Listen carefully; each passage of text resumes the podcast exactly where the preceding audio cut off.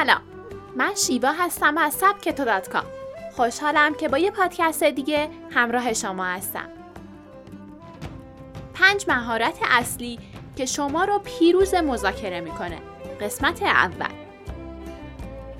مذاکره شاید در ابتدا کلمه سنگین باشه اما همه ما هر روز و شاید روزی چند بار در حال مذاکره ایم مذاکره یعنی گفتگویی که بین شما و یک یا چند نفر دیگه برای رسیدن به هدفی مشترک، رفع مشکلات یا دستیابی به منفعتی برای شما رد و بدل میشه.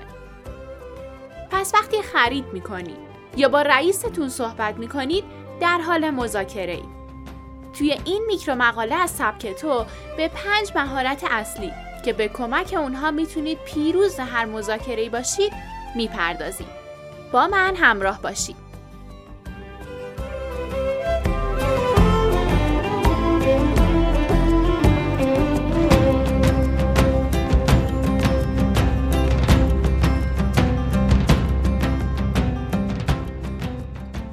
هدفتون رو از مذاکره مشخص کنید. شاید فکر کنید که این کاملا بدیهی و واضحه. اما واقعیت اینه که اکثر افرادی که پای میز مذاکره میرن نمی‌دونن دقیقا با چه چیزی می‌خوان از پای میز بلند شن. برای اینکه هدفتون رو مشخص کنید این سه سوال کلیدی رو از خودتون بپرسید.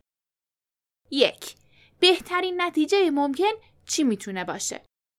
فرض کنید شما در حال مذاکره برای فروش محصول، خدمات یا حتی فروش کل شرکتتونید. بیشترین مقداری که واقع گرایانه می‌تونید درخواست کنید چقدره؟ آیا ماهی 50 هزار تومن برای خدماتی که عرضه می‌کنید کافیه؟ آیا می‌تونید شرکتتون رو به 200 میلیون تومن بفروشید؟ یه دیدگاه واقعی به شما کمک می‌کنه تا بتونید حدود نزدیکی به واقعیت برای تعیین قیمت محصول یا خدماتی که ارائه می کنید مشخص کنید. دو حرف آخر شما چیه؟ این سوال به شما در تعیین کمترین پیشنهاد قابل قبول کمک می‌کنه. اگه شما یک فروشنده این کمترین مقداری که حاضرید با اون پیشنهاد رو قبول کنید چقدره؟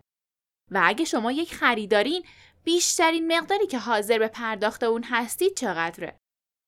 3. آیا برنامه جایگزینی دارید؟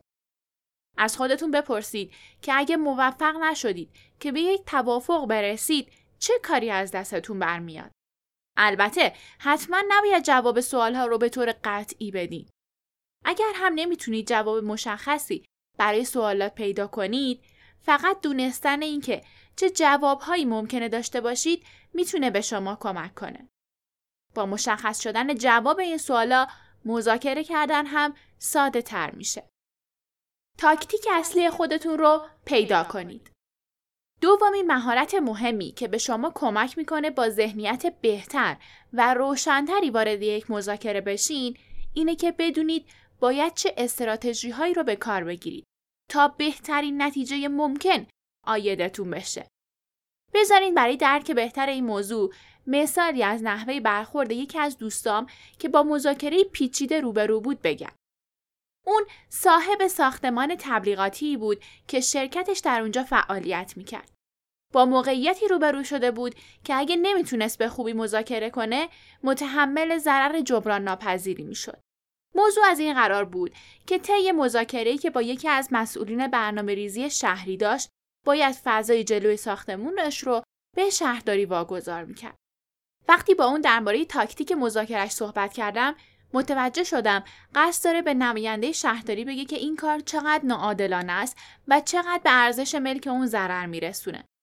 به اون گفتم که شاید برای نماینده شهرداری ضرری که تو متحمل میشی زیاد مهم نباشه.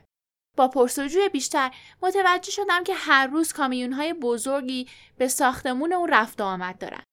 و اگر شهرداری فضای جلوی ساختمون رو از رو می‌گرفت رفت و آمد کامیون ها منجر به ترافیک سنگینی در اطراف ساختمون می‌شد که هم برای اون و هم برای شهر ضرر داشت. به اون پیشنهاد دادم به جای اینکه از بیعدالتی شکایت کنی تاکتیکت رو تغییر بده و به نماینده شهرداری بگو که این کار چقدر به ضرر طرفینه.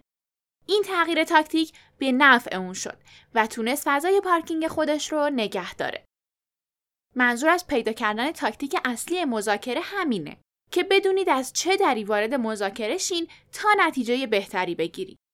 اگه مذاکره ساده ای پیش رو دارین احتمالا نیازی نیست که انرژی زیادی صرف کنید. حتی اگه پنج دقیقه رو صرف جمعآوری اطلاعات کنید به احتمال زیاد قیمتهای بهتر یا شرایط مناسب تری گیرتون میاد. در پادکست بعدی ادامه این نکات ساده اما مهم رو ادامه میدیم. از اینکه با من همراه بودین ممنونم. راستی پیشا پیش شب یلداتون هم مبارک باشه. یکی از قشنگترین سنت های این شب داستان خوندن بزرگترا واسه کوچیکاست. اگه شما هم سنت ها رو دوست دارید یا داستان ها رو دوست دارید می‌تونید از میکرو کتاب های هزار یک شب سبک تو استفاده کنید.